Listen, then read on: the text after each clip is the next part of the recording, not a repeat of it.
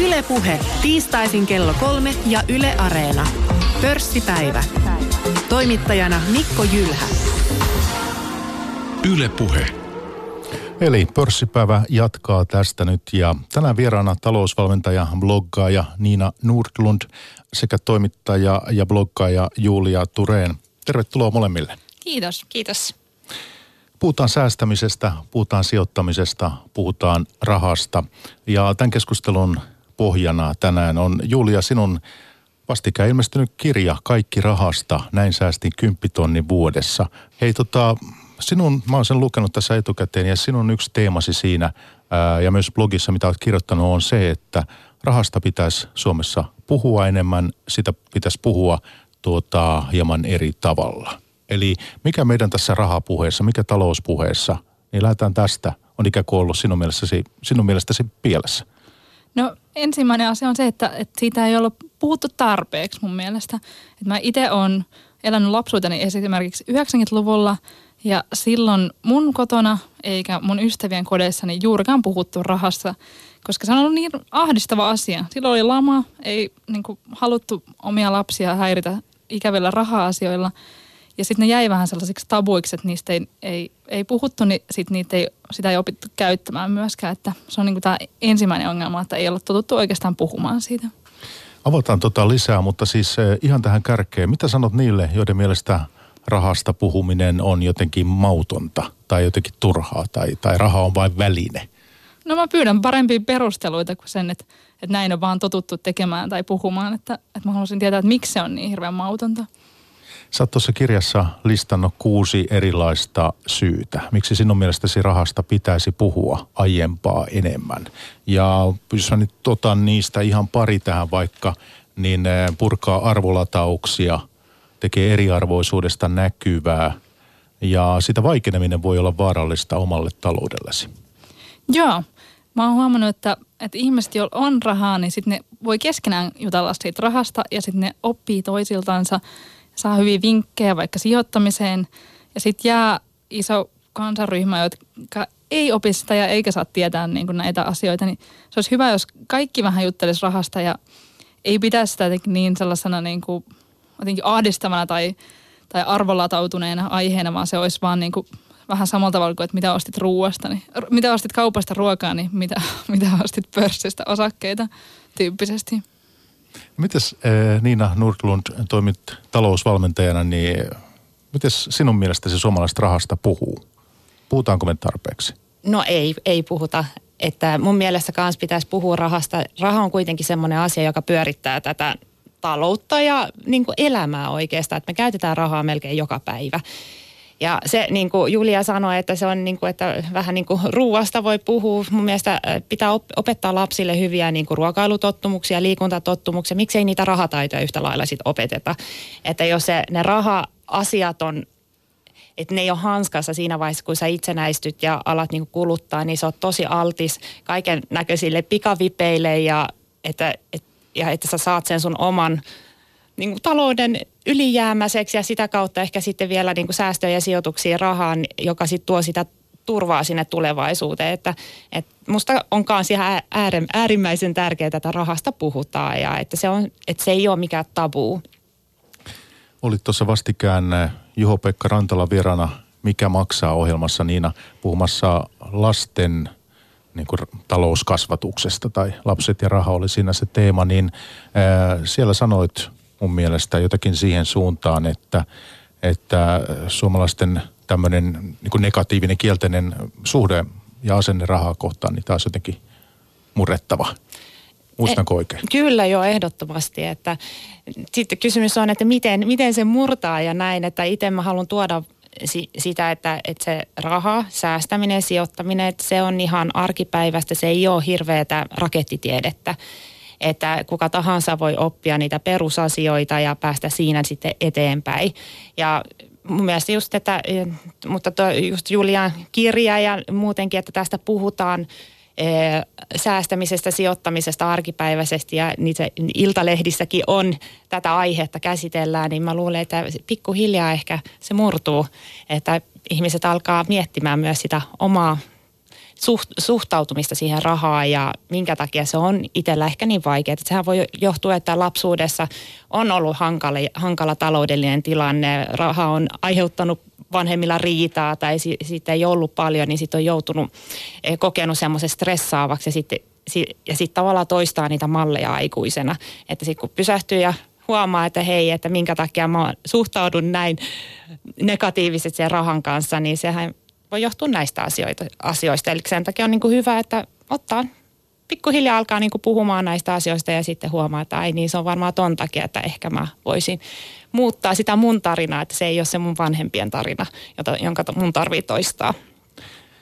Julialla on tuossa kirjassa lainauksia ihmisiltä. Siellä on julkiksia ja sitten ihan, ihan tämmöisiä tavallisia kansalaisia, jos näin voi sanoa, mutta että kuitenkin, jotka ei ole julkisuudesta sillä tavoin tuttuja, niin yksi on lainaus Julia sinun kirjasta 56-vuotiaalta Johannalta. Koko lapsuuteni oli rahasta riitelyä, siksi en halunnut puhua siitä omille lapsilleni. Joo, no just, just tällaista se voi teettää, että koska raha on, niin kuin ihmisethän tutkitusti parisuhteessa riitelee ajasta ja rahasta ja, ja siivouksesta, niin niin se voi aiheuttaa niin kuin isoja traumoja. Ja sitten niin kuin, sit ajattelee vaan, että, että hyvä on, että pyyhitään tämä aihe niin kuin kokonaan listalta, että, että ei jutella tästä mitään, niin, niin sitten ei aiheuta niin kuin ikävyyksiä meille. Mutta eihän se niin toimi. Kyllähän se niin kuin, siitä, siitä joutuu silti juttelemaan. Ja jutellaan tämän tunnin aikana pörssipäivässä, jutellaan tosiaan säästämisestä, vähän ajatuksia siihen liittyen ää, sijoittamisesta ja tämän tyyppistä.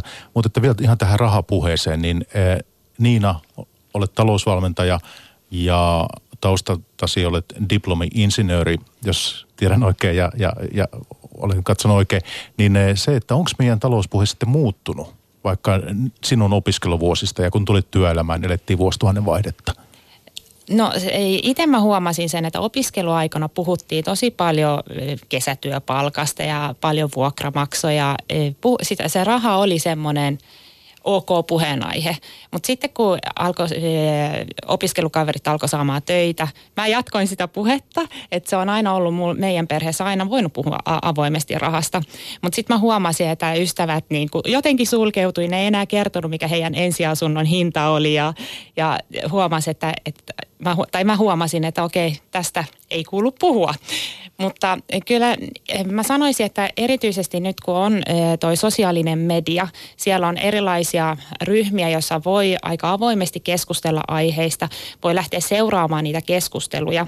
Ensin ehkä seuraa ja kattelee, että mitä muut keskustelee ja sieltä saa ideoita tai nousee jotain kysymyksiä, niin uskaltaa itsekin sit siinä, siinä vaiheessa ehkä avata suunsa ja kysästä jotain ja, ja sitä kautta pikkuhiljaa mun mielestä innostus on kasvanut ja mä luulen, että totta kai tällä nousukaudella on varmasti jonkinnäköinen niin kuin positiivinen merkitys siihen, että, että on aika helposti pystynyt tehdä myös rahaa sijoittamalla. Mutta, mutta yleisesti kyllähän ei, että sä voi sijoittaa, ellei sun talous ole ylijäämäinen. Että, että kyllä siellä kuitenkin ne omat niin kuin taloustaidot pitää olla siellä taustalla kunnossa. Että, että kyllä mä itse niin tällä omakohtaisena kokemuksena uskon, että se on vapautuneempi se rahakeskustelu ja on hyvä, on enemmän hyväksyttyä puhu, ottaa näitä asioita esille. Mutta kyllä se on edelleen monelle vaikea, kun mä suoraan kysyn jotain, kun mä kysyn, niin tosiaan kun on tottunut kysymään näitä asioita, niin huomaa, että välillä sitten kierrellään kaarella eikä uskalleta niin kuin avautua. Ja se on ihan fine, että kyllä eihän se kaikki tuo, he, tuo heti luontevasti, että kaikkea pitää harjoitella, myös rahasta puhumista. Joo, mä tota, allekirjoitan tuon. Mä haastelin yhtä sellaista mimmiä, joka kertoi, että, että se oli niinku sijoittanut monta vuotta, mutta se ei ollut niinku puhunut siitä kenellekään. Ja sitten se kerran niinku baarissa pilkun jälkeen sitten niinku, niinku monen tuopin jälkeen niinku uskaltautui kertomaan kaverille niin kuin just siinä hetkessä, kun yleensä avaudutaan jostain seksimukista tai tällaisista, niin sitten se kertoo, että hänellä on, hänellä on osakesijoituksia. Että et, et se oli niin, niin suuri tabu, että tässä vaiheessa sitten vasta No Julia, sinä kirjoitat blogia myös, toi Julia Ihminen on sun blogi, niin oot näistäkin asioista siellä kertonut ja toki arjesta ja kaikesta elämästä tehnyt postauksia, niin mites, minkälaista palautetta sinne tulee, että miten ihmiset sitten ottaa, ottaa nämä asiat vastaan? No ne ottaa ihan super super hyvin. Musta tuntuu, että se mun blogi on sen takia niin suosittu, että mä oon jotenkin onnistunut haalimaan sinne hirveästi älykkäitä lukijoita. Ja yleensä se mun postaus on vasta semmoinen niin alustus johonkin aiheeseen. Ja sitten, sitten ne itse niin kuin kommentit siellä on se, se koko jutun pihvi. Että niin kuin, mä esimerkiksi No oli vaikka hirveän kiinnostava keskustelu siitä, että, että, että kertokaa rehellisesti teidän ammatin hyvät ja huonot puolet ja että paljon siitä saa palkkaa ja onko te tyytyväisiä, niin siihen tuli satoja vastauksia. Ja se oli sellaista niin kuin, tietoa, mitä mä en ollut koskaan ennen lukenut yhtään mistään, koska silleen livenähän kuuluu kertoa vaan, että on ihana ammatti ja rakastaa työtänsä, mutta ei oikein voi niin kuin kertoa, että, mikä, mitä ongelmia siinä on, niin, niin tämän tyyppistä. Mutta siis siitä lähtien, kun mä reilu vuosi sitten päätin alkaa niin kuin puhua enemmän raha-asioista ja nimenomaan euron tarkkuudella, koska mua on aina häirinnyt se, että, että niin kuin monet pu- sanoo, että, että pitäisi puhua rahasta, mutta sitten ne ei itse kuitenkaan niin kuin puhu euroista. Ja mä haluan puhua nimenomaan niistä euroista, koska aikaisemmin mulla oli aika epäselvää, että jos joku puhuu sijoittamisesta, niin on, että pitääkö sijoittaa niin kuin satoja vai tuhansia vai kymmeniä euroja, että mit, missä niin kuin mittakaavassa edes mennään. Tai että mikä on hyvä palkka tai, tai niin kuin, että mikä on Suomessa, vaikka mä en tiennyt aikaisemmin, että Suomen yleisin palkka on vaikka 2500 euroa. Ja tällaisia, että, että etenkin ennen kuin meni työelämään, niin kaikki tämmöinen, mä en niin tiedä, yh, tiennyt yhtään, että, että, että paljonko mä vaikka tuisin tienaamaan ja paljonko mulla, mihin mulla olisi niin varaa. Että, että kaikki oli niin ihan sellaista niin täyttä, täyttä dadaa. Ni, niin, niin sitten ihmisen hirveästi, niin kuin, se jotenkin tuntuu, että se räjäytti pankin, kun alkoi, niin kuin, että eka omakohtaisesti kertoi, niin kuin, mä kerroin vaikka mun palkan ja miten se on niin kuin, mun palkkakehityksen. Ja sitten sen jälkeen niin kuin, ihmiset alkoi puhua niin kuin, omista palkoistansa ja, ja onko ne tyytyväisiä vai ei ja, ja jääkö jotain käteen vai ei. Ja, ja tällaisia, niin kuin, että ihmiset tykkää myös vertailla itseään muihin niin kuin, sille ehkä niin kuin neutraalisti, että, että en mä niin kuin lesoillut. No, mun, mulla on siitä hyvä tilanne myöskin, että, että mun palkka on, oli niin kuin just tämä, ei yleisin palkka, vaan niin kuin Suomen keskipalkka, tämä niin kuin kolme tonnia. Niin sitten mä tajusin, että tässä on itse asiassa se hyvä puoli, että se ei ole liian korkea. Että jos mun palkka olisi viisi tonnia kuussa, niin sitten ihmisiä alkaisi jo ärsyttää se. Että sitten se olisi niin kuin lesoilua. Vaikka ei siis, ei, en mä niin kuin haluaisi, että se olisi, mutta, mutta sitten se se tuntuisi ikävältä, että tuolla tyypillä on noin iso palkka, että se niin kuin ylpeilee ja ihan niin kuin Suomessahan rikkaat ihmiset ei juurikaan halua koskaan niin kuin puhua niin kuin omista raha-asioistaan, koska niin kuin pelätään ilman muuta, että joku on kateellinen siitä. Mutta sitten tällaisten niin kuin, ja sitten sen lisäksi mua kutsutaan myös disclaimereiden kuningattareksi. Eli mä aina muistan sanoa, että, että kun mä vaikka puhun mun säästöistäni, niin mä sanon, että, että mä oon parisuhteessa, niin mä jaan asumiskulut ja ruokakulut ja että mulla on tosi helppo tilanne siinä mielessä ja mä oon terve. Mä en tarvitse autoa. Mulla on hirveästi tällaisia etuja puolella, niin miksi mä saan sitä rahaa säästöä, että, että, se niinku, että mä niinku tajun ne realiteetit.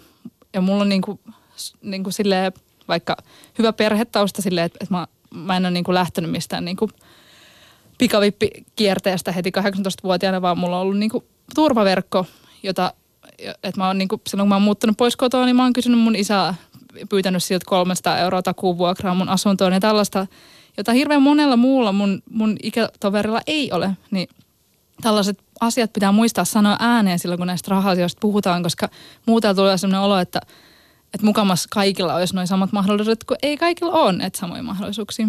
Tosiaan ihmiset, elämäntilanteet vaihtelee ja voi olla sairaseläkkeellä tai itsekin olen ollut työtön ja muuta, niin, niin eihän silloin välttämättä pysty, pysty ollenkaan, ee, ollenkaan säästämään. Mutta se, että mennään toki keskustelussa nyt eteenpäin niihin säästämisen ajatuksiin, mutta että se vielä tästä ihan rahapuheesta, että onko sitten vaarana se, että, me, että se raha alkaa korostua meidän välisessä suhteessa liikaa? Näettekö sitä vaaraa, että, että sit rahasta jotenkin hiipii sitten kuitenkin se ihmisen mittari, koska sitä me ei, ei varmasti haluta – kuitenkaan. Että ikään kuin kaikkien pitäisi olla asuntosijoittajia ja kaikkien pitäisi nyt laittaa paukkuja tuonne pörssiin ja muuta. Että onko on, onko se vaara olemassa sitten? Mun mielestä se on.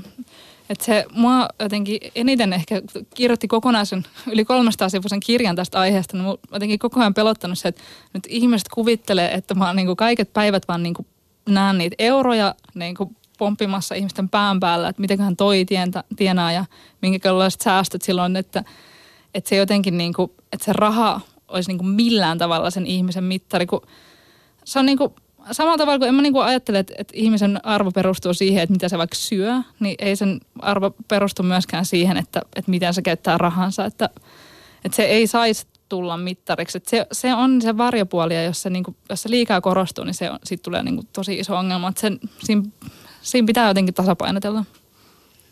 Mä oon samaa mieltä, että kyllä se helposti, eh, no jos miettii myös somea ja näin, että joka se, mitä siellä postataan, että nyt on ihana reissu ja nuo on taas tuolla ulkomailla, siitä tulee helposti semmoinen vähän niin kuin eh, kateus siihen, jos siitä ei ole lähdössä syyslomalla minnekään ja sitten siellä näkee ihania rantakuvia.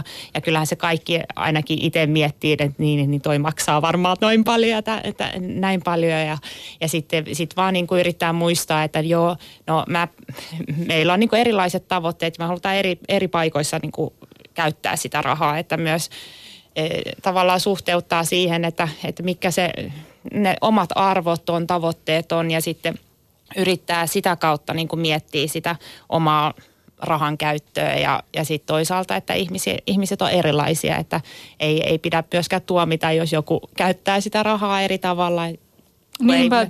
mäkin esimerkiksi kirjassa puhun niin vaikka palkasta, että miten saa palkan nousemaan ja, ja miten niin kuin palkkaan palkkakehitykseen kannattaa kiinnittää huomiota, mutta fakta on kuitenkin se, että Suomessa on ammatteja, joissa on niin hyvin vaihtelevat palkat. Ja ei voi missään tapauksessa sanoa, että vaikka joku ekonomisti olisi parempi kuin kuvataideopettaja, vaikka sen ekonomistin palkka on isompi.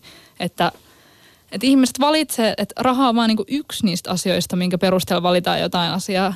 Että vaikka joku ammatti, että se, se maailma muuttuu aika ankeaksi, jos niin kuin jos kaikki valitaan se raha eellä. Että sit, sit ihminen, no vaikka mä tykkään kertoa esimerkkiä, mun nyt 89-vuotias pappa, joka ehkä voi kuunnellakin tätä ohjelmaa, niin, niin hän on tehnyt niinku uransa pankinjohtajana, niin hän oli a, ilmeisesti niinku a, aika, aika aina niinku kireänä ja, ja se oli aika niinku tiukkaa sen duuni ja no 90-luvun lama ja kaikki nämä, mutta tota, sitten kun se jäi eläkkeelle, niin sitten se, niin kuin, sit se alkoi opiskella historiaa ja tykkäsi elämästä hirveästi. Niin sillä oli tosi, tosi hyvä palkka läpi se elämä, mutta en mä oikein usko, että se niin kuin korvasi sitä täysin sitä niin kuin stressiä ja tällaista, mitä siitä syntyi siitä niin kuin tiukasta pankinjohtajan duunista.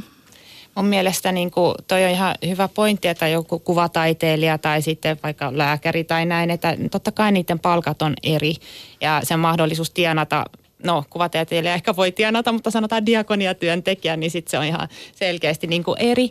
Mutta et, et mun mielestä sitten taas sillä säästämällä ja sijoittamalla sä voit niin kuin kompensoida toisaalta sitä palkkatuloa. Eli oot sä ainoastaan sen niin kuin palkkatulon varassa vai onko sulla muita tulonlähteitä. Että on, mun mielestä on tärkeää löytää se niin kuin oma kutsumus ja ammatti ja mi, mit, mitä rakastaa tehdä, koska se tuo kuitenkin enemmän sitä onnellisuutta, kun se paljon siellä tilillä on sitä rahaa. Et että monesti sitten me vaan niin kuin eh, ehkä kompensoidaan ja että jos on paljon rahaa, niin sitten ostetaan hienoja autoja, asuntoja ja mitä, mitä kaikkea. Että, et, et siinä, mielessä musta se on niin kuin, ö, hyvä, että miettii myös sitä säästämistä ja sijoittamista. No yksi ilmiö, mikä on saanut mediassa paljon tilaa, otsikoissa tilaa viime aikoina, viime vuosina on tämä FIRE, firettäminen. Tulee siis englanninkielisen sanoista Financial Independence – early retirement, eli tota, säästetään ja helletään aika nuu, tämmöistä nuukaa elämää ja sitten lähdetään ennen virallista eläkeikää sitten ää, oloneuvokseksi, niin ää, mites tästä on kirjoitettu, on tullut kritiikkiäkin, ää, ää, tuota, että näitä, näitä tuota, ihmisten odotuksia kun miettii Niina ja kun olet talousvalmentaja, niin onko siellä nyt ilmassa – niin kuin epärealistisia tuotto-odotuksia. Puhutaan seitsemästä prosentista osakemarkkinoilla per vuosi. No hyvä on pitkällä aikavälillä kyllä varmasti, mutta että eihän se tarkoita, että joka vuosi voi olla huonotuottoisempia aikoja, pitkiäkin aikoja. Tietenkin, jos sä lähdet sijoittamaan 100 euroa kuukaudessa tai jotain pieniä summia, niin et sä voi odottaa, että sä oot niinku taloudellisesti riippumaton viiden vuoden päästä, ei edes kymmenen vuoden päästä. Että kyllä joo, sun pitää tehdä niinku aika isoja sijoituksia ja pitkällä tähtäimellä, että se on niin kuin mahdollista, mutta en mä niin kuin itse mä näen, että se on enemmän se sun kulutustaso, joka määrää sen, kuinka paljon sun pitää oikeastaan saada sitä sijoituksia ja säästöjä aikaiseksi. Eli jos sä elät tonni viidellä sadalla kuukaudessa on ihan eri asia kuin, että, että, että olisi viiden tonnin kulut. Eli kuinka paljon sulla pitää olla sitä e, sijoituspääomaa, että sä pystyt sen viisi tonnia kuukaudessa saamaan niitä ns. Passiivisia tuloja esimerkiksi e, niin, tuotoista tuloja, että sä voit niin kuin niillä tuotoilla elää versus, että, että sit tarvitsisi vaan sen tonni 500 edestä saada sitä rahaa niistä tuotoista. Mutta kyllä en mä, en mä mutta sitä mä ajan takaa tässä, että onko tässä nyt jonkinlainen haippi olemassa? Tää, koska tästähän selkeästi on tullut media-ilmiö. No Jenkeissä on tosiaan aika paljon siitä puhutaan ja kyllä se on Suomeenkin rantautunut ja nyt on ollut ihan eh, firettämisestä mediassakin juttua. Että varmaan on pientä tämmöisen nousukauden haippia ilmassa, mutta silti mä en niin kuin sano, että se on niin kuin ihan epärealistista, että tietenkin se totta kai siitä pitää niin kuin mun mielestä ihan Exceli, Exceli käteen ja sillä voi laskea, että mitä, mikä se sun säästötaso pitää olla ja tosiaan se 7-8 prosenttia vaikka Helsingin pörssiin pitkällä tähtäimellä, sehän on ihan realistista. Ei se välttämättä, ensi vuonna se voi olla miinus 20 prosenttia, sitä me ei tiedetä, mutta jos olet siellä päättänyt, että 10 vuotta ainakin aion yrittää säästää, niin kyllä se varmaan sitten pikkuhiljaa sieltä saa myös niitä tuottoja ulos.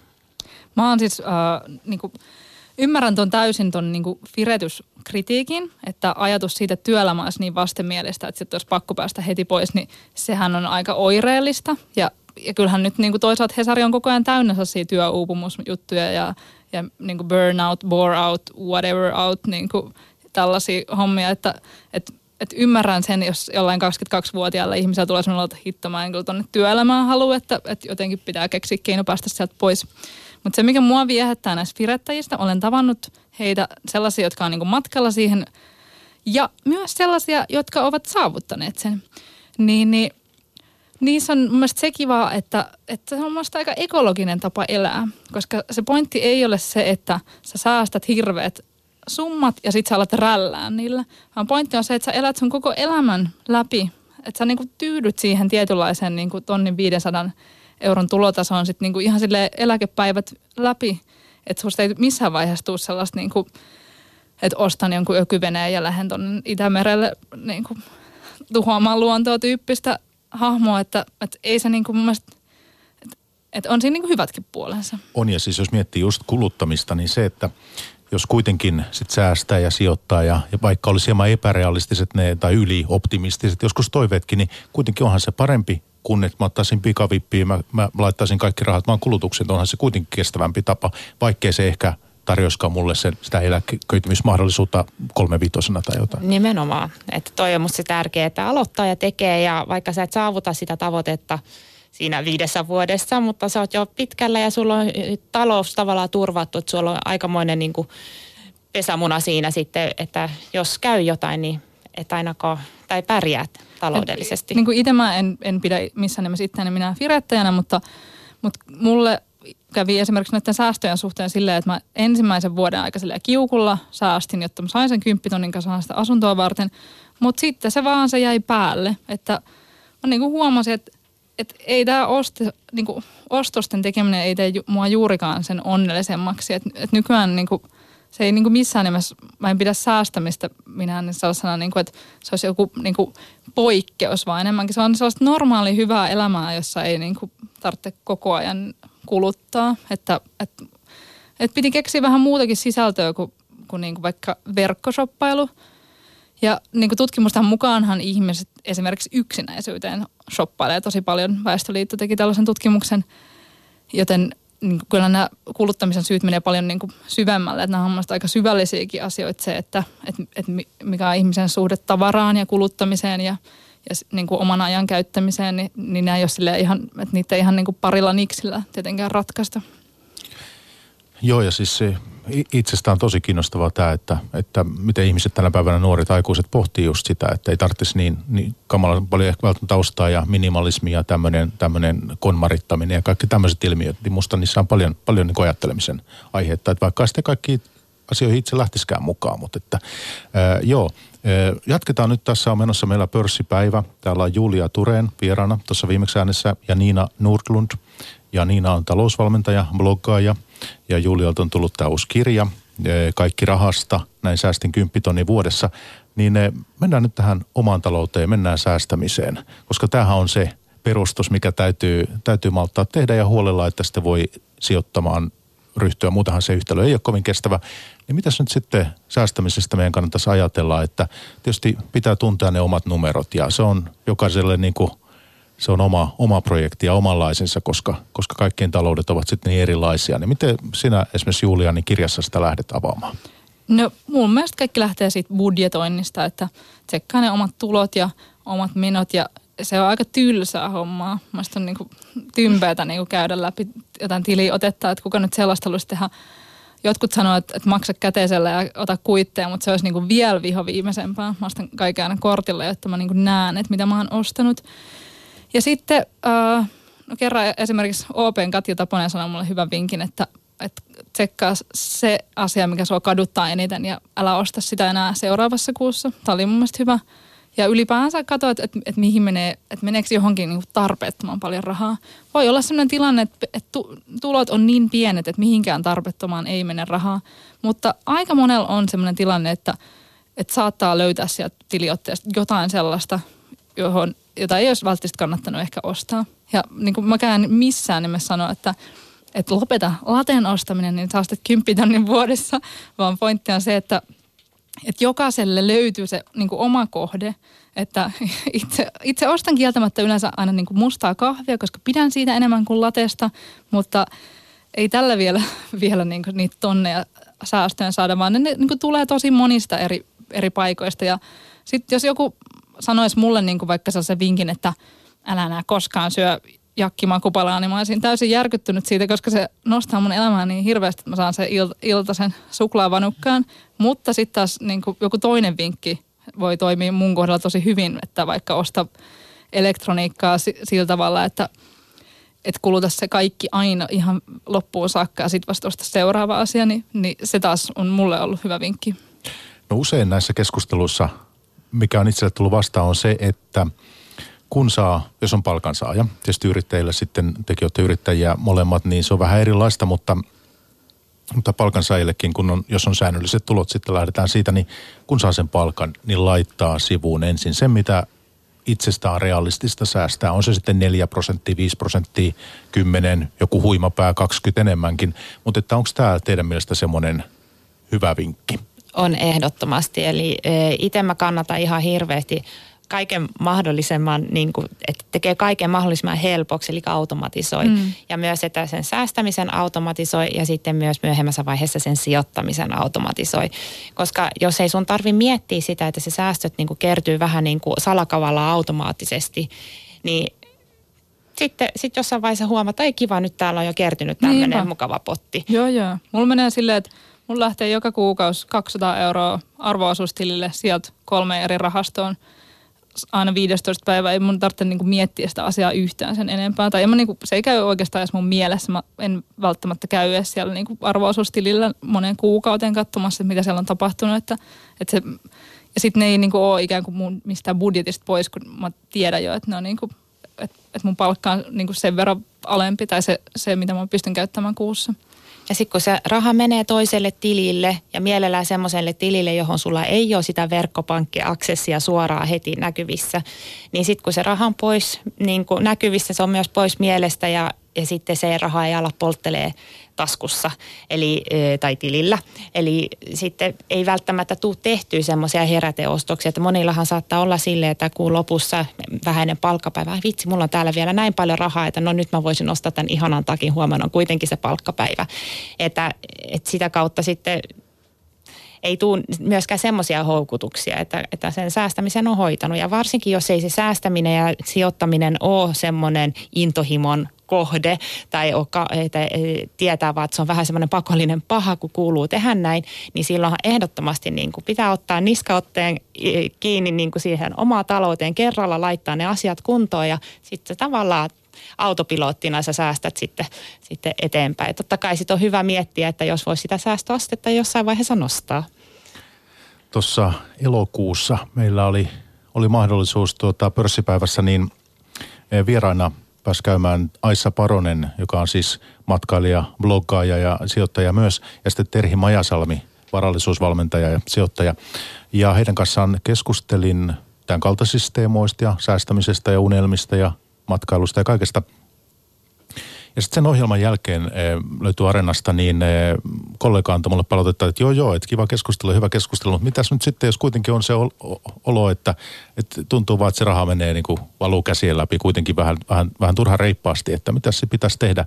Ja nyt tässä on se, että kun jokaisella on omanlainen talous, on vaikea antaa niitä yleispäteviä vinkkejä, paitsi tietysti tämmöinen, että, että kun saa palkan, niin heti laittaa sen syrjään ja, ja voi automatisoida. Mutta että mikä on sitten semmoinen säästökohde, vaikka ihan teidän elämässä, mistä olette luopunut ää, ja, ja olette ikään kuin saanut paljon sitten pelivaraa omaan talouteen. Että onko teillä antaa semmoisia esimerkkejä, onko se auto, onko se ruuastamista? No tietysti Julihan tuossa antoikin vähän jo. jo.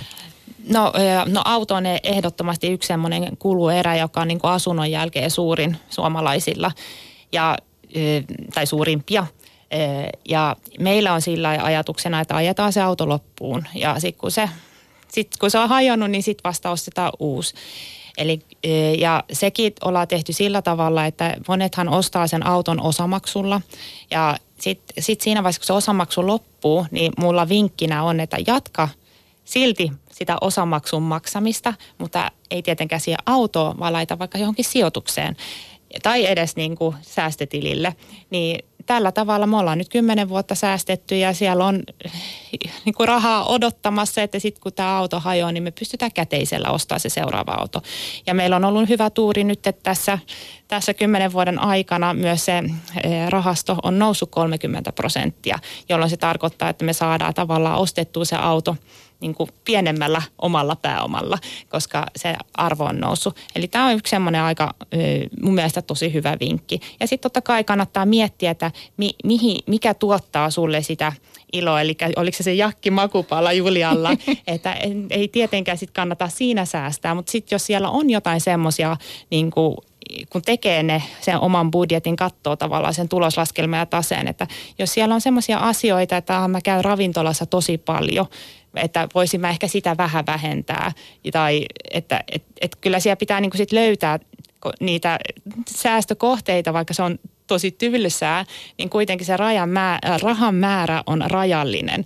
Eli sun on aina pakko tehdä niitä valintoja. Kulutat sä nyt sun tulevaisuuden kustannuksella vai otat sä päätät sitten, mitä, mistä sä et saa niin paljon sitä iloa ja sitten siirrät sen sinne sun tulevaisuuteen. Että se on ehkä semmoinen. Joo, mulle esimerkiksi se, mä oon lopettanut niinku vaatte, uusia vaatteiden ostaminen aika, aika hyvin, että en juurikaan kyllä enää ostele uusia vaatteita. No mulla on siitä, siitä hyvä tilanne, että, että mun ka- kaikki kaverit aina niinku tuo niitä vaatteet mulle ja sitten mä käytän niitä, kun musta on ihana, sitten mulla on vähän niin kuin uutuuden viehätys siinä. Ja itse on sitten taas lainaille mun pikkusiskolle mun vaatteita ja tälleen, että se on niinku, se on tämmöinen, mikä toimii mulle – mutta sitten karsasta myös sellaista puhetta, että, että puhuttaisiin siitä, että vaan niin semmoista asiat, mihin naiset kuluttaa, kuten vaikka vaatteet tai kosmetiikka, että ne olisi jotenkin pinnallisia ja huonoja, mutta sitten, sitten jonkun ruohonleikkurin ostaminen tai joku moottorisaha tai, tai joku tällainen hilavitkutin, niin se on sellaista hyvää, shop, niin kuin, hyvä ostos, kun taas niin kuin nämä vaatteet ostetaan tällaista typerää shoppailua, että – että niin kuin musta, ja ylipäänsä toi myytti siitä, että, että naiset jotenkin käyttäisi rahaa huolettomammin kuin miehet, niin mun mielestä ainakaan mun kokemuksen mukaan ei pidä minkään, millään lailla paikkaansa. Että jopa päinvastoin saattaa olla joskus. Mutta sitähän aina voi mennä niin kuin yli, että joku on innostunut elektroniikasta ja sitten ostaa kaiken maailman gadgetteja ja, ja siihen voi kulua ihan hirveästi rahaa. Ostaa uuden puhelimen aina niin kuin, kun uusi malli tulee markkinoille, että, että voisiko sitten sitä vähän niin kuin venyttää niitä ostosvälejä, sillä säästää jo tosi paljon. Et yksi, missä me säästetään aika paljon ruoka ja toiset voi olla ajatella, että me ei missään nimessä haluta ruoa, ruoassa säästää, että me halutaan syödä terveellisesti luomua ja kaikkea tällaista. Et sitten taas se, missä me ei säästetä, on sitten taas matkailu. Eli jo, kun me säästetään ruuassa ja mekin säästetään vaatteissa aika paljon, että mä en kanssa hirveästi shoppaile onneksi vaatteita, niin – niin sitten pystyy tekemään niitä asioita, johon haluaa kuluttaa sitä rahaa. Totta kai olisi kiva, jos pystyisi kaikkea tekemään, mutta se ei ole vielä mahdollista. Ja sitten mun mielestä yksi, yksi hyvä säästövinkki on, että hankkitaan sen maailmantuskan, että ahdistuu hirveästi kaikesta tästä ilmastonmuutoksesta ja, ja päästöistä ja tällaisesta, niin tulee sellainen olo, että, että jokainen, että mulla on ainakin sellainen, mulla on hirveä vastuu niistä asioista, mitkä mä ostan. Mä koen niin kuin syvää vastuuta Mä vaikka tuossa kirjassa kerron siitä, että mä oon ostanut kymmenen vuotta sitten iskusta sen sohvan, joka on divaanimallinen. Ja kaikki tiedämme, että ne eivät ole enää yhtään muodikkaita. Että ne näyttää, niin kuin nykyään ne näyttää vähän sellaista white trashilta. Anteeksi kaikki, joilla on divaanisohva himassa, mulla on kanssa. Se on tosi hyvä edelleen, se on tosi kestävä, se on täyspuusta tehty, se ei niin kuin, ole mennyt miksikään. Ja se tarkoittaa sitä, että mä en siitä voi luopua ennen kuin se on niin kuin, istuttu loppuun. Eli niin kuin, nämä on tällaisia juttu, että, että mun mielestä ihmisten pitää ottaa myös niiden kulutuksestaan vastuuta. Että ne ei voi niinku, ei vaan voi enää ajatella, että no mä heitän sen kiertsiin tai, tai silleen, että, että vaatteet mä heitän ne jonnekin uffilaariin tai tälleen, että, vaan, että kaikki mitä sä hankit sun himaan, niin sä oot itse vastuussa niistä. Nythän tällä hetkellä on hirveät ongelmat, kun on niinku, kaikilla on parasta täynnä DVD-levyjä, CD-levyjä ja tällaisia, no niin on kyllä meilläkin, niin mä en, niin kuin, mä en tiedä yhtään, mitä nä, niin kuin, tälle tulee tapahtumaan. Mä haluaisin niistä eroon, mutta sitten toisaalta mä niinku koen vastuuta niistä. Mutta ainakin mä oon oppinut sen, että mun ei kannata alkaa keräillä mitään tällaista, että jotain niinku, no on tällaisia identiteetin rakennuspalasia, että, että nyt kun mulla on nämä killbillit täällä hyllyssä, niin mä osoitan ihmiselle, että mä oon jotenkin niinku tämmöinen kulttuuri-ihminen, joka katsoo tällaisia elokuvia tai silleen, että, että pitää vähän niinku miettiä sitä omaa kulutusta. Ja tietysti meille, meille tässä, kun ollaan terveitä tosiaan, niin kuin tässä keskustelussa on viitattu ja, ja ollaan työelämässä ja aktiiviassa, niin, niin säästäminen tietysti sillä tavoin on usein omia valintoja, mutta tietysti on hyvä vielä muistaa ja muistuttaa tässä, että kaikkihan ei siihen pysty ja, ja kaikissa elämäntilanteissa ainakaan, mutta että yksi tämmöinen tota, säästö tarina tai vinkiksi voisi sanoa, niin Julia sun kirjassa Venla 32 niin kertoo näin, että ystäväni haluaa käydä usein yhdessä tietyssä baarissa. Siksi hän muutti asumaan sen viereen. Tämä poisti monta taksimatkaa kuukaudessa. Nerokasta. Elämänlaatu säilyy, mutta taksin käyttö vähenee. No nyt sitten tota, tästä säästämisestä vielä, niin tuleeko jotain tässä vaiheessa erityistä vielä mieleen, mitä haluaisitte sanoa vai joko meillä olisi syytä siirtyä sinne sijoittamisen puolelle? No sen verran, että kaikki pitää pyrkiä, että saisi vähän säästöjä aikaiseksi. Että mun mielestä se on niin semmoinen ensi, niin oman talouden niin hallinnassa, jos mietitään, että se on se ensimmäinen asia, että mitä kannattaa niin saada kuntoon ennen kuin lähtee miettimään, että miten saa sen rahan poikimaan. Että jos ei sulla ole rahaa, mitä laittaa poikimaan niin, että sä oikein pysty sijoittaakaan. Se on hirveän vaikuttavaa, kun Kristiina Halkola sanoi, että hän on jopa toimeentulotuesta säästänyt. Että niin kuin jotkut kyllä pystyy. Se on aika huikeeta. Se on aika huikeeta. Enkä, enkä sano, että kyllä nyt siitä pystyy. Eihän toimeentulotuesta edes kannata säästää tällä hetkellä. Niin, niin siinä on tätä kaikki huomioon sitä jep, jep. Mutta hyvä on, jos tulee jotakin vielä säästämisestä erityistä mieleen, niin sanokaa toki, mutta että nyt jos lähdetään siitä, että tämä oman talouden ää, peruskivi on saatu mielekkääseen tota malliin, niin vähän jo viitattiinkin tuohon säästämiseen erilaisiin mahdollisuuksiin. Minkälaisia säästäjiä te olette, anteeksi sijoittajia siis, minkälaisia sijoittajia te olette, minkälaisia allokaatioita, minkälaisia kohteita, kumpi haluaa aloittaa, että onko, onko oma paino asunnoissa, onko se osakemarkkinoilla tai ehkä jossain muualla? Niin. No meillä on aika iso asunto, sijoitusasunto, pääoma, että suurin osa tavallaan on siellä. Toki siellä on hyödynnetty myös sitä velkaa, että ollaan ostettu sijoitusasuntoja pankin lainalla. Ja, mutta se e, sijoittaminen on lähtenyt ihan liikkeelle silloin, kun mä olin parikymmentä, että ensimmäiset osakesijoitukset on silloin tehnyt. Että sitä kautta tavallaan tämä, tämä maailma on auennut. Että se asuntosijoittaminen tuli vasta vähän myöhemmin kuvioon 2009, kun ensimmäiset sijoitusasunnot ostettiin. Että ja nyt uutena e, ostin tässä vähän hopeata. Eli raaka-aine ajattelin, että täytyy nyt laajentaa sitä niin kuin osaamista ja kokeilua myös näihin niin kuin, e, yhteen omaisuuslajiin raaka-aineet ja hyödykkeet. Ja Mutta itse asiassa sitten listaamattomissa yrityksissä kahdessa on niin kuin suorat sijoitukset ja sitten kahdessa semmoiset pienemmät sijoitukset tämmöisen investorin niin kuin joukkorahoitusyhtiön kautta. Että on, niin kuin pyrin, että bitcoinit ja kryptovaluutat ja tämmöiset puuttuu vielä, että, että sitä seurailen tässä. Mutta on pyrkinyt niin kuin hakea kokemusta ja tavallaan hajauttaa myös sitä e, sijoituspääomaa eri omaisuuslajeihin. Tuo asuntosijoittaminen tietysti monia kuuntelijoitakin varmasti kiinnostaa. Nyt sitten sä oot tullut asuntomarkkinoille 2009, kuulinko oikein, niin se, joka tänä päivänä miettii, että haluaa sitten ikään kuin ton, ton kaiken kopioida, tässä on melkein kymmenen vuotta mennyt, niin mites, vieläkö sä lähtisit samalla reseptillä etenemään? No kyllä mä lähden, että viimeisin asunto oli tuossa reilu vuosi sitten hankittiin, että, että kyllä edelleen löytyy hyviä kohteita. Toki joutuu ehkä pikkasen vähän tarkemmin katsoa ja kannattaa ehdottomasti ne luvut olla niin kuin hanskassa, että osaa laskea sen vuokra-asunnon tuottoprosentin, osaa huomioida, onko siinä taloyhtiössä tulossa isoja remontteja, kuinka vuokrattava se asunto on, millä alueilla se on. Että semmoiset ihan perusasiat pitää olla kunnossa ennen kuin lähtee sijoittamaan, koska se on aika iso niin kuin, sijoitus ja vastuu siinä mielessä, varsinkin kun sä ostat niin kuin lain, lainarahalla, että jos et sä pysty hoitaa sitä lainan lyhennystä, jos ei, jos ei sulla ole vuokralainen siellä tai tulee jotain ongelmia, sun pitää sieltä omasta taskusta ne rahat laittaa. Eli siinä ehdottomasti pitää olla se ta- oma taloudellinen puskuri kunnossa, eli pitää olla sitä ihan äh, rahaa säästössä, jotta pystyy sitten hoitaa näitä vastuita, mitkä seuraa siinä, että ottaa vaikka sijoitusasuntolainan. Minkälaisia tuottoja tällä hetkellä on saatavissa sinun kokemuksen ja näkemyksen mukaan, että varmaan Helsingissä ei kovin korkeita, mutta että miten, miten jos laajemminkin katsoo? Joo, tietenkin uudiskohteet, niissä on selkeästi pienempiä tuotteja, varsinkin kun mennään sinne pääkaupunkiseudulla on hyvä, jos saa joku sen prosentin. Että se viimeisin asunto, jonka me ostettiin, se oli Vantaalta ja siinä on 6,8 prosenttia tuotto, eli se on aika hyvä täällä pääkaupunkiseudulla. Että jos menee, no että Helsingissä, Espoossa, Vantaalla on aika vaikea löytää yli 5 prosenttia että se, sen verran on, se on niin aika kilpailtu tällä hetkellä. Mutta sitten jos menee vähän muualle radan varteen, johonkin toisiin kaupunkiin, kasvukeskuksiin, niin sieltä voi löytyä ihan hyvin niin kuin yli 5 prosentin tuottoja. Että itse se on, mulla on ollut se 5 prosenttia rajana, että sen yli pyrin saamaan sitä tuottoa.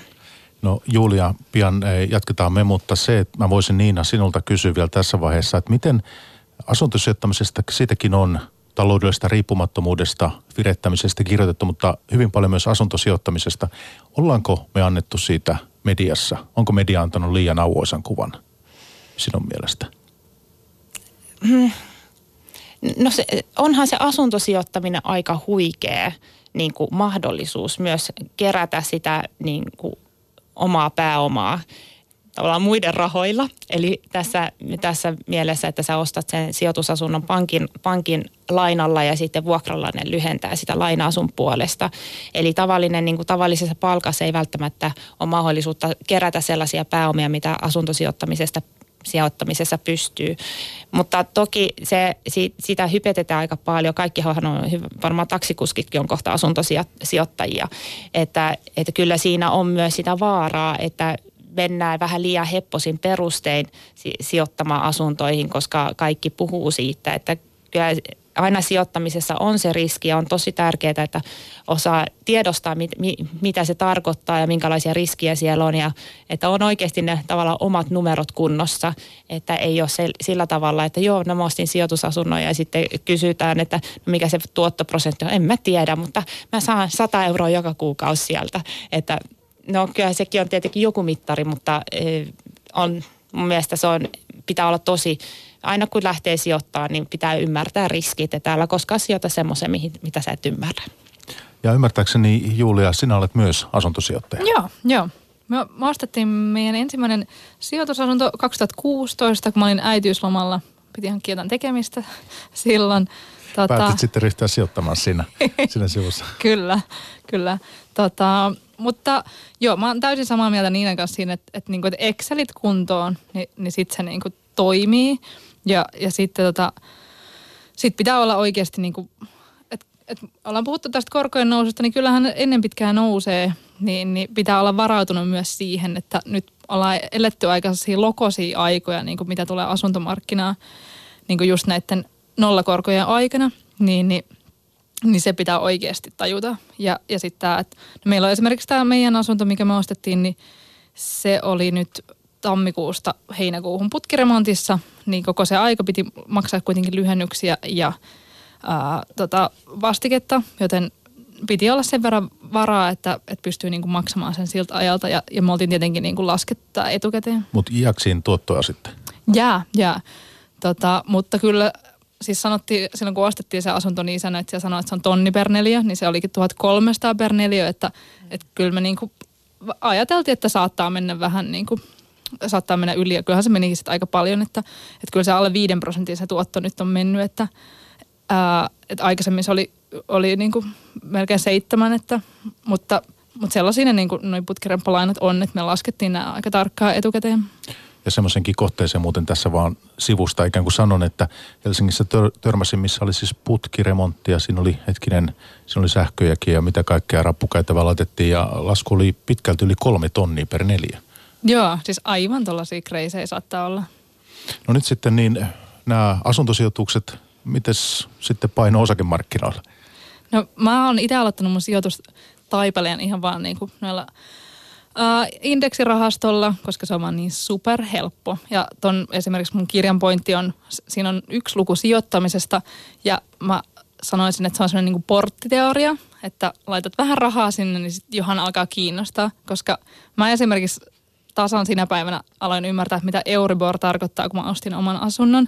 Eihän niin nuo asiat kiinnosta ennen kuin itsellä on rahaa kiinni siellä. Niin sitten kun mä laitoin, laitoin eka sinne niin indeksirahasto rahaa, en tiedä mikä on indeksi, en tiedä mikä on rahasto, mutta tiesin, että sitä rahaa siellä nyt on. Ja, ja sitten pikkuhiljaa, niin kuin, en heti, mutta pikkuhiljaa aloin ottaa selvää, että mistä on kyse. Ja sitten se alkoi kiinnostaa. Sitten jossain vaiheessa mun, mä halusin niin kuin, mä ajattelin, että tämä olisi niin hyvä mun identiteetin kannalta, että mä voisin sanoa, että mä myös omistan osakkeita Monikassa. Ja sitten niinpä mä ostin menin niin taas sinne Helsingin pörssiin vähän niin kuin Mä, niin kuin, mun mielestä tätä voi verrata vaikka siihen, että menin sitten jonnekin Zalandoon scrollailla jotain kenkiä. Ja sitten mä olin vaan, että mm, kone, eikö se ole aika semmoinen jotenkin vakavarainen yhtiö? Et olen kuullut hyvää, hyvää siitä, en tiedä mitään tunnusluvuista, enkä niin kuin, tiesin, että mitä kone tekee, mutta that's it. Ja ostin kaksi koneen osaketta ja sitten tota, äh, mulla on ne vieläkin, mutta nehän oli ihan niin surkea ostos. Mä maksoin 10 euroa siitä, siitä tota, no niin, välityspalkkiota, että et pitää aika monta vuotta mennä ennen kuin mä saan osinkona sen kympinen takas, mutta mutta tämä oli taas porttiteoria. Sitten mä aloin opiskella vähän osakkeiden ostamista ja nykyään mulla on paljon enemmän osakkeita ja nykyään mä tiedän vähän, että mistä on kyse. Ja se, mikä on tässäkin 2000-luvulla minusta ollut hieno asia tämän digitalisaation myötä, niin kun on tullut kilpailu tällekin alalle eri tavalla ja tietysti tekniikka kehittynyt, niin nämä kaikki kulut ja muut on muuttunut aivan täysin. Maailma ihan eri, kun Niinakin on aloittanut silloin vuosituhannen vaihteessa ja oli IT-hommaa ja muuta, niin silloin kai ihan käytiin vielä pankissa tekemässä ihan toimeksiantoja. Kyllä näin oli, että, että se on kyllä muuttunut ja helpottunut, että, että se on oikeasti jokaisen saatavilla ne palvelut, että jos on nettiyhteys ja verkkopankki. Joo, mä tiedän siis, mä olin kerran puhumassa sijoittamisesta yhdessä opiskelijatapahtumassa, niin siellä oli kaksi jäbää, jotka kertovat, että ne oli jostain jenkkipörssistä kännipäissä meni tekemään ostoksia, että tällaistakin voi tapahtua, että onneksi niin kuin tässä Helsingin pörssissä on tämä alkolukko, että se menee kiinni jossain vaiheessa, että, että ei voi sitten, sitten käydä siellä. Mutta hei, me ollaan kaikki tässä, tässä tota, voidaan vielä noista sijoituskohteista niin jatkaa ja mitä tulee mieleen, mutta se, että minua kiinnostaisi kysyä ainakin tässä välissä, että me ollaan kaikki kuitenkin sisällön tuotannon kanssa tekemisissä. Julia, sulta on tullut tämä kirja, sä bloggaat, Niina, sinä olet myös kirjoitat blogia ja teillä on tämä rahamania, videot ja, ja podcastit, kaikki tämmöinen ja sitten tämä pörssipäivä, mistä missä mä oon niin kuskin paikalla, niin mites, mikä on meidän vastuu nyt siitä, kun meillä on kuuntelijoita, niin – tässä voi tulla kuitenkin krässätä markkinat, voi tulla takapakkia ja muuta, niin ää, mites, mites me voitaisiin niin siitä sanoa ja me, meidän pitäisi sanoa, koska kuitenkin sijoittamisessa tappiota väistämättä, sitä pitkään tekee, niin jostakin vaan sit saattaa helposti tulla, ja jos, varsinkin jos on osakepoimija, niin kuin säkin Julia tuossa kerroit, että nykyisin olet, niin, niin ei, ei viisaa matkaa. Meillä oli Vesa Puttonen täällä viikko sitten, niin, niin hänkin kertoi omista epäonnistumisistaan ja Warren Buffett on, on tehnyt huonoja sijoituksia, niin äh, kukaan ei ole täydellinen. Niin siis mun osakkeethan on, on niin kuin mun indeksirahastot on tuottanut paljon paremmin kuin mun osakkeet, että mun osakepoiminta on ihan sellaista lapsen kengissä, että enemmänkin sellaista, se on sellaista identiteettipolitiikkaa, että mä haluan olla tämä ihminen, joka omistaa tätä yhtiötä enemmänkin kuin, niin kuin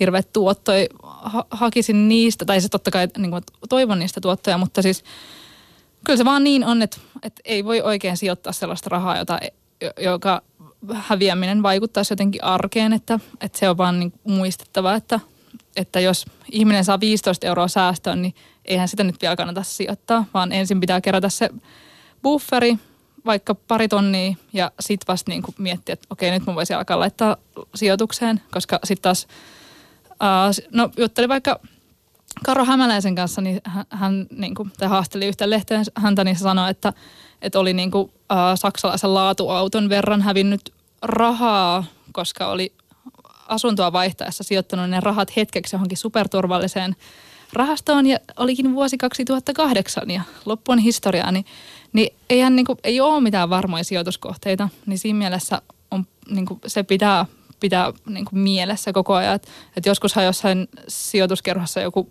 kertoo, että, että ajattelin ottaa vähän pikavippiä ja sijoittaa ne, niin onneksi kaikki niin kuin riensi paikalliset, että älä, älä, älä, älä, älä, että hullua tällainen tollasta. Että, että, että niin kuin nämä riskit vaan pitää pitää mielessä.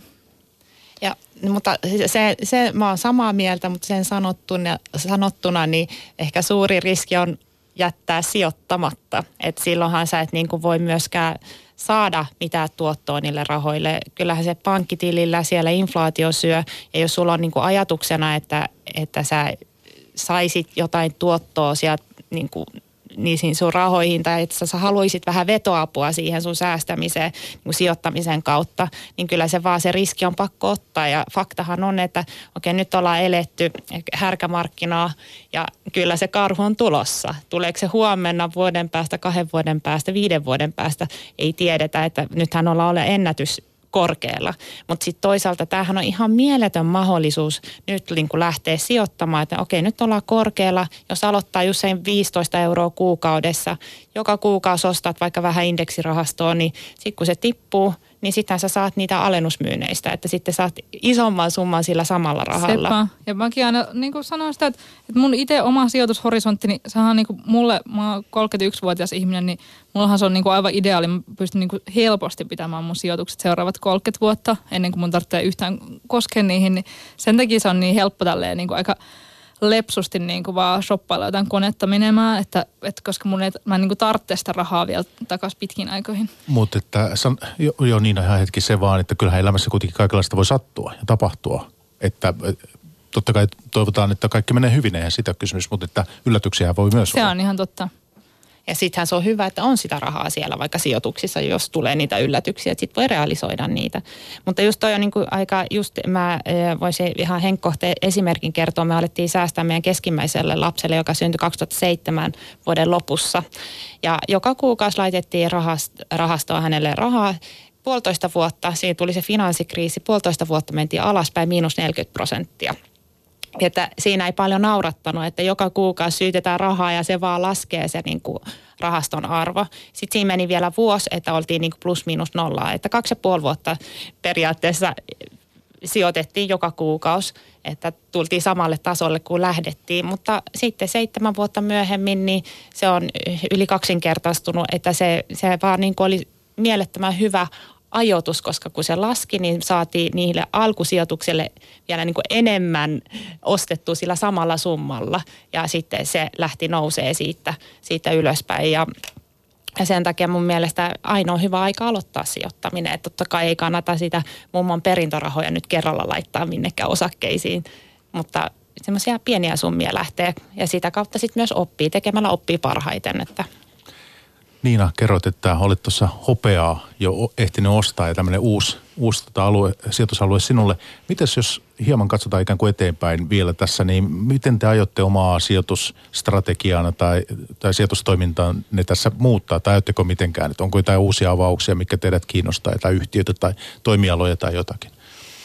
Mulla on muuttunut niin viimeisen vuoden aikana erityisesti niin vastuullinen sijoittaminen tosi isoksi osaksi, että mä nykyään mä oon siirtänyt mun, niin kuin, aikaisemmin mulla meni johonkin perusmaailman rahastoon, niin mä oon siirtänyt sellaisiin niin ETF, jossa on niin kuin vastuullisuusmerkintä ja yrittänyt saada vähän sellaista, että ja vaan senkin takia, että, että koska mun horisontti on se 30 vuotta, niin mä uskoisin, että sellaiset firmat, jotka toimii vastuullisesti esimerkiksi ympäristö- ja ihmisoikeuskysymyksissä, niin ne tulee myös pysymään pystyssä kauemmin kuin sellaiset, jotka niin kuin rällää tuolla menemään. Niin, niin, niin, niin se on, musta tuntuu, että se, se vastuullisuus tulee niin kuin nousemaan tosi vahvasti. Meillä on niin kuin tosiaan asunnoissa aika suuri paino ja varsinkin kun asutaan omistusasunnossa.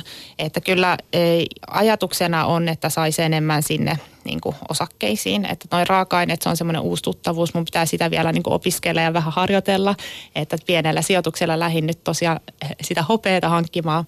Mutta eh, kyllä varmaan niin kuin, No mullahan oli alun perin se ajatus, että, että, että asuntosijoittamisella kerää sen niin kuin kivan potin, jonka sitten myy jossain vaiheessa ostaa osakkeita ja sitten osinko-osakkeilla sitten voi vaikka sitten elää, että, että ei tarvi niin kuin, voi valita, minkälaista työtä tekee, että ei rahan takia tarvitse miettiä, että mitä, mitä haluaa tehdä. Ja et, et se on niin kuin vähän edelleenkin siellä taustalla, mutta en, nyt ei ole, nyt ehkä odotellaan ja katellaan. No tuossa Julian kirjan lopussa Ruotsin kansallismuseon ylijohtaja Susanna Pettersson vastaa kysymykseen, mikä on suurin unelmasi ja mitä se maksaisi? Tähän ihan loppuun lyhyesti äh, Julia, äh, kertoisitko, mikä on sinun vastauksesi tähän kysymykseen?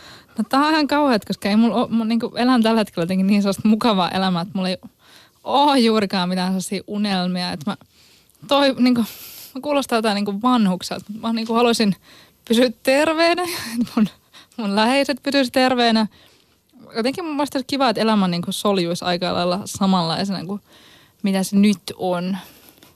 Ihan todella laimea vastaus. Entäs Niina? No, Kyllähän se on ihan hyvä. No mä laitoin ihan taloudellisen riippumattomuuden tavoitteeksi tuossa 2000 yhdeksän silloin, kun ostettiin ensimmäiset sijoitusasunnot. Ja kyllä se edelleen on siellä taustalla odottamassa, että, että mulla oli vähän nopeampi se aikataulu. En, mä olin laittanut kuusi vuotta, koska mä täytin silloin 40 mutta ei, ei, ei toteutunut, ehkä lähemmäksi 50 mennään, mutta kuitenkin, että se toisaalta se tuo semmoista vapautta, että mulla on niin kuin, se taustalla oli, että vapaus valita, että kenen kanssa niin kuin viettää sen päivän. Ja se on niin kuin siellä ollut taustalla koko ajan, että enemmän aikaa perheen kanssa. Talousvalmentaja Niina Nordlund, kiva, että pääsit käymään meillä pörssipäivässä ja sitten eh, kirjailija, toimittaja eh, Julia Tureen.